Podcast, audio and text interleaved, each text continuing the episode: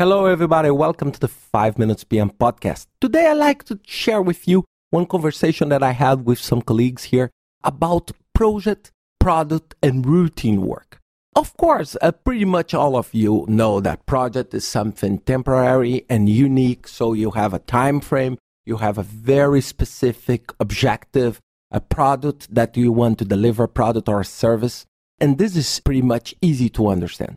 But, of course, between the routine work and the process work, manufacturing work and the project, there is some gray area. This gray area is what I want to address. So, as some aspects of the work, we can perceive them as a routine work, and also we can perceive them as a project work. And this is what I want to discuss today. And I want to start with one example. Let's suppose that you were looking for a shirt. And then you go to a store and you see an extra small, small, medium, large, and extra large shirt. Let's try to understand what is the small, medium, uh, large, extra large. These are standard. What I did, I created the standard products. And why I did that? Because I want to have a standard production line. This is not related to projects. Project is to develop this standard line, but the production line, I did that so all small people, I think, and I'm supposing, and I have this assumption that all of them will fit on my small size. So this is the standard. And then what I do, I just repeat this process for a thousand t-shirts, a hundred thousand t-shirts. And then I transform this in a production line where the routine work will be taking place. But now let's suppose that instead of going to that store, I go to a tailor because maybe I have a larger shoulder or maybe I have a, a little bit big belly and I want to do something specific for me, something unique. Then I go there, they will take my measures and they will produce for me one single t-shirt that will fit perfectly on my body. This is a project approach. And what is a project approach? The project approach uses a standard approach, a standard methodology. So the tailor thinks, okay, I have a standard process. I need to measure the client.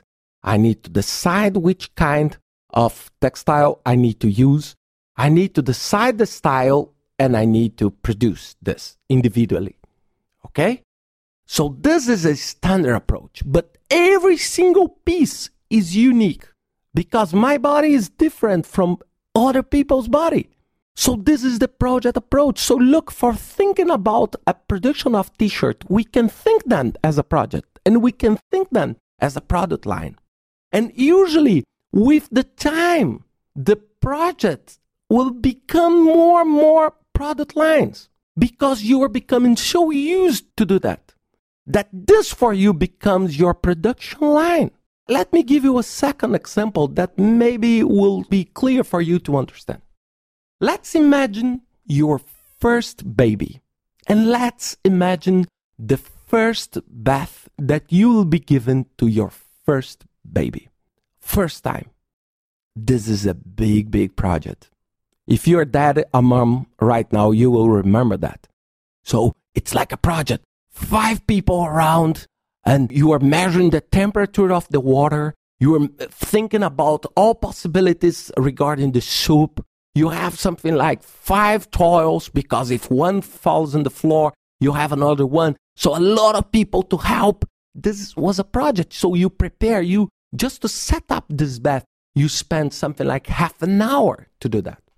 Now let's suppose your third child, after giving maybe a thousand baths. Is it a project?